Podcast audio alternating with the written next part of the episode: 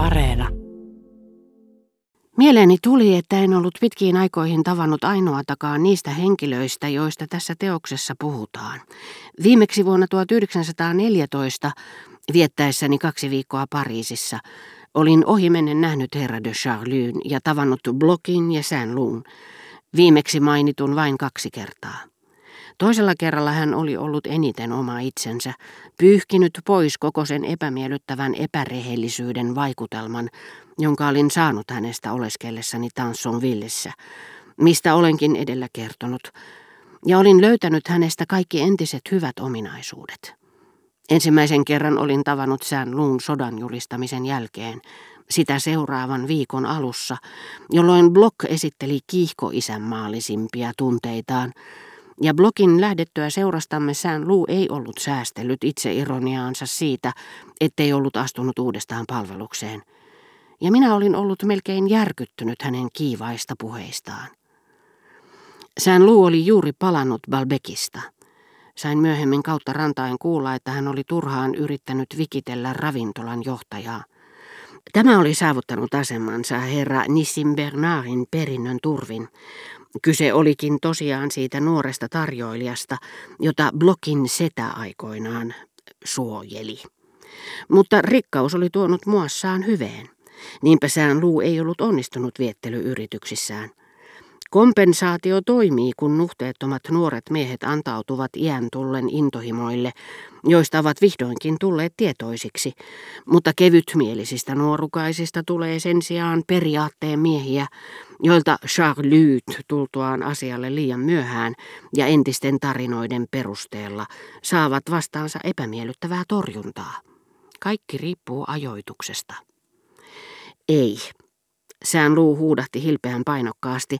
Sanokoot syyksi mitä tahansa, mutta ne, jotka eivät lähde taistelemaan, eivät yksinkertaisesti vain halua kuolla. He pelkäävät. Ja heilauttaen kättään yhtä vakuuttavasti ja tarmokkaasti kuin muiden pelkoa korostaessaan, hän lisäsi, sama minulla. Se, etten mene takaisin palvelukseen, johtuu suoraan sanottuna pelosta. Niin se vain on. Minä olen pannut jo monista ihmisistä merkille, että kiitettävien tunteiden teeskenteleminen ei ole ainoa tapa piilottaa sopimattomat tunteet, vaan että uudempi tapa onkin sopimattomien esitteleminen, jolloin henkilö ei ainakaan näytä yrittävän salata niitä. Sään luussa tätä pyrkimystä vahvisti vielä hänen toinen tapansa, jos hän oli sattunut puhumaan sivusuunsa tai munannut itsensä ja arveli saavansa siitä moitteita, hän julisti, että oli toiminut tahallaan. Ja se tapa, minä uskoisin, taisi olla perua joltakulta upseerikoulun opettajalta, joka oli hänelle läheinen ja jota hän julkisesti toitotti ihailevansa.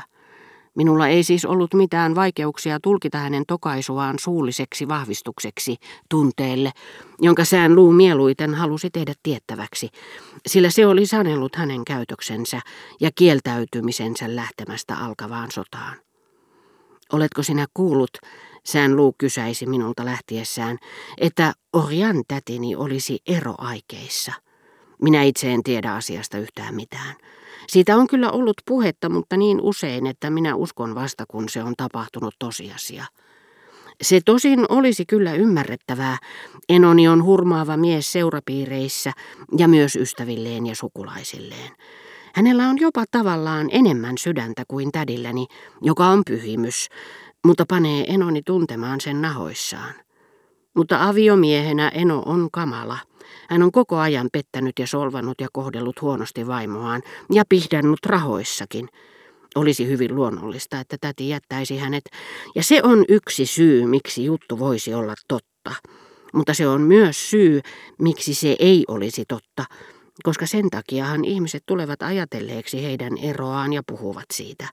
Ja kun täti nyt on kestänyt miestään niin kauan – niin kyllä minä nyt jo tiedän, että on paljon asioita, joista kerrotaan mitä sattuu.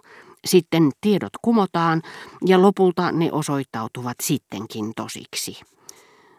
Siitäpä minun mieleeni tuli kysyä, oliko koskaan ollut puhetta Robertin avioitumisesta neiti de Germantin kanssa.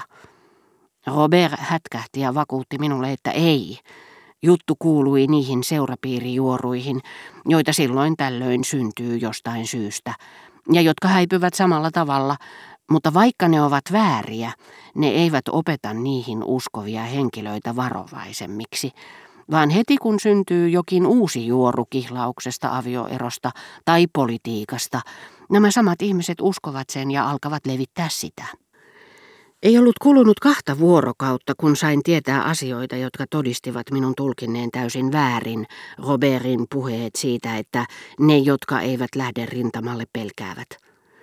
Hän oli sanonut niin vain loistaakseen keskustelussa, esittääkseen omaperäistä psykologiaa niin kauan kuin ei ollut varma, oliko hänet hyväksytty palvelukseen mutta koko ajan hän teki kaikkensa, jotta hänet hyväksyttäisiin, eikä siis osoittanut Järin suurta omaperäisyyttä siinä merkityksessä, jonka uskoi sanalla olevan, vaan pikemminkin syvää perinteisen ranskalaista isänmaallisuutta, samanmielistä kaiken sen kanssa, mikä sillä hetkellä oli parasta perinteisissä ranskalaisissa, herroissa ja porvareissa sekä herroja kunnioittavissa tai heitä vastaan kapinoivissa orjissa.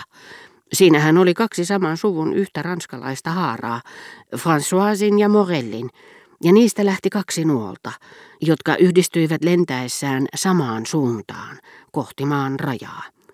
Block oli ollut mielissään kuultuaan nationalistin, jonka kansallismielisyys muuten oli hyvin heikkoa, tunnustavan raukkamaisuutensa, mutta kun Sään Luu oli kysynyt häneltä, oliko hän itse lähdössä, hän oli ottanut ylipappimaisen ilmeen ja sanonut likinäköinen. Mutta Block olikin muuttanut käsityksensä sodasta täydellisesti, kun hän muutamaa päivää myöhemmin tuli luokseni aivan kauhuissaan. Likinäköisenäkin hänet oli hyväksytty palveluskelpoiseksi. Olin saattamassa häntä kotiin, kun kohtasimme Sään Luun, joka oli menossa tapaamaan entistä upseeria, herra de Cambremeria, hän täsmensi, jotta tämä esittelisi hänet eräälle Everstille sotaministeriössä. Ai, mutta hän onkin vanha tuttu. Sinähän tunnet Kankaanin yhtä hyvin kuin minä. Vastasin, että tunsinpa hyvinkin ja myös hänen vaimonsa, mutta etten pitänyt erityisen paljon kummastakaan. Ensimmäisen tapaamisen jälkeen olin tosin tottunut arvostamaan rouvaa, sillä tämä oli perehtynyt Schopenhaueriin ja seurusteli älykköpiireissä, joihin hänen sivistymättömällä aviomiehellään ei ollut pääsyä. Joten hämmästyin kuullessani sään luun vastaavan, vaimo on idiootti, hänet saat pitää, mutta herra de Cambremer on suuremmoinen mies, aikoinaan lahjakas ja edelleen hyvin miellyttävä. Idioottimaisuudella Saint-Lou ilmeisesti tarkoitti Rova de Cambremerin kiihkeää halua seurustella ylhäisöpiireissä, minkä itse ylhäisöpiirit tuomitsevat mitä ankarimmin. Miehen hyvillä ominaisuuksilla sään luultavasti tarkoitti jotakin samaa kuin tämän äiti pitäessään poikaansa suvun parhaana.